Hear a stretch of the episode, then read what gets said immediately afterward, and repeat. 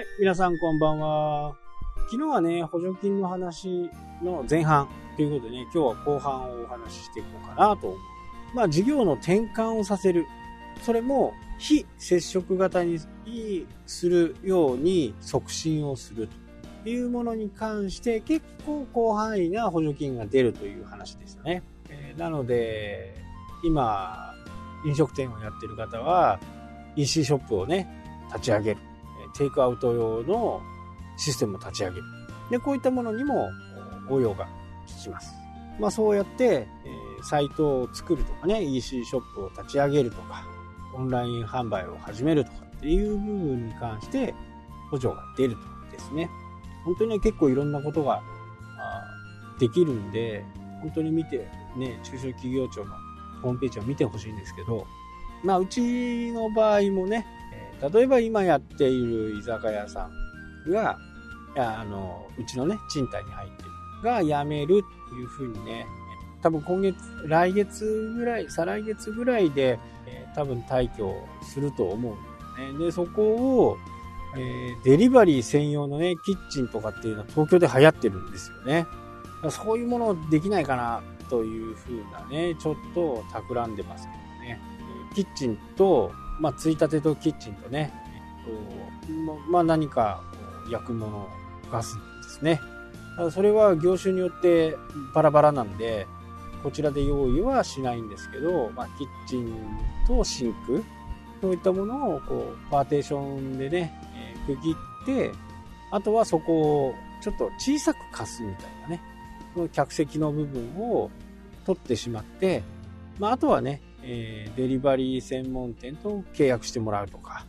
あと飲み屋さんの、まあメインがね、飲み屋さん街なんですよ。なので、そこでこう、言ったらね、たこ焼き屋さんをやって、あとは自分で配達するとかね、そういったキッチンを、まあキッチンを貸すって感じですね。キッチンを4つぐらい作って、それを、ね、3万円、5万円で貸す。やりたい方も、まあ、デリバリー専門になるんで、まあ、余計な経費はかかったにせよね、あの、経費は随分抑えられますよね。やっぱりお店をなんか一つやるっていう風になると、物件を借りるだけでもね、何十万という形になって、それに敷金とかね、改装費、まあそういったものがすごいかかりますよね。ちょっとしたものをやろうとしても、お店がスタートできるまでにね、200万、300万かかってしまうわけですね。それがもうこちらの方でね、用意をして、まあ、敷金、礼金はね、もらいますけど、それでもね、えー、例えば5万円の敷金、礼金であればね、3ヶ月だとしてもね、15万ですからね、うまくいきゃ50万ぐらいでできちゃう。まあ、もちろん、客室はないんで、イートインのスペースはないんで、そこでどういうふうに考えていくかということは、まあ、ちょっと今までにないスタイルなんでね、もちろん旭川っていうね、今ある物件のところには、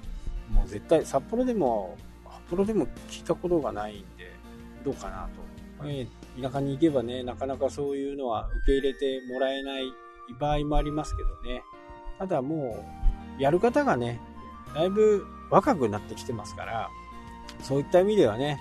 柔らかい頭の中で、えいろんな方法を探ってね、やってもらえるのではないかなというふうに、ちょっとね、虎の狸をしてますけど、まあ、とは言って言ってもね、キッチンにね、4つ作って、水回り作ってね、まあ、水回りだけですけどね、作るのはね。あとはガスですね。それでもね、言うても、300万、400万かかるんじゃないかなとは思いますけどね。まあ、それで誰も入んなかったらどうしようというふうな思いは、まあまあありますけどね。定着するのかどうなのかっていう。まあもちろんね、えー、今すぐやる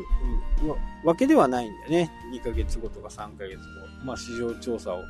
しながらね、現地に一回出向いて、その辺の状況を確認しようかなとね、思っていそういった補助金もね、えー、非接触型になるんで、イートインスペースがない形でね、お客さんは全てこうデリバリーという形になるんでね、これは非常に補助金としてはこうマッチするのかには思いますけどね。まあそれがね、どういう風になるのかっていうのは、まあちょっとわからないですけど、あとめんどくさいのが、その銀行とか、その認定、認定、事業認定なんとかっていう人のね、認定をもらわなきゃなんですよ。10%減ること、認定をもらうことですね。あともう一つなんか要件があった。それはあんまりそんなにこう厳しい要件じゃなかったんで、銀行、まあ銀行でね、えー、大体ことは足りるんで、この事業再生とか補助金っていう風にね、言えば、多分銀行は大体のところがね、その認定になってるんで、銀行の人とね、事業計画を作って、こういう風になりますっていうものをやれば、まあ大抵は通るのかなというにはね、えー、思います。まあちょっとね、調べてみて、僕もね、えー、調べますけどね、まあ今後何度かこの話が出てくるとは思いますけどね、まあそれの時系列などを追ってね、お話ししていければいいかなと思っています。はい、というわけでね、今日はちょっと短いですけど、ここまでになります。それでは、また。したっけ？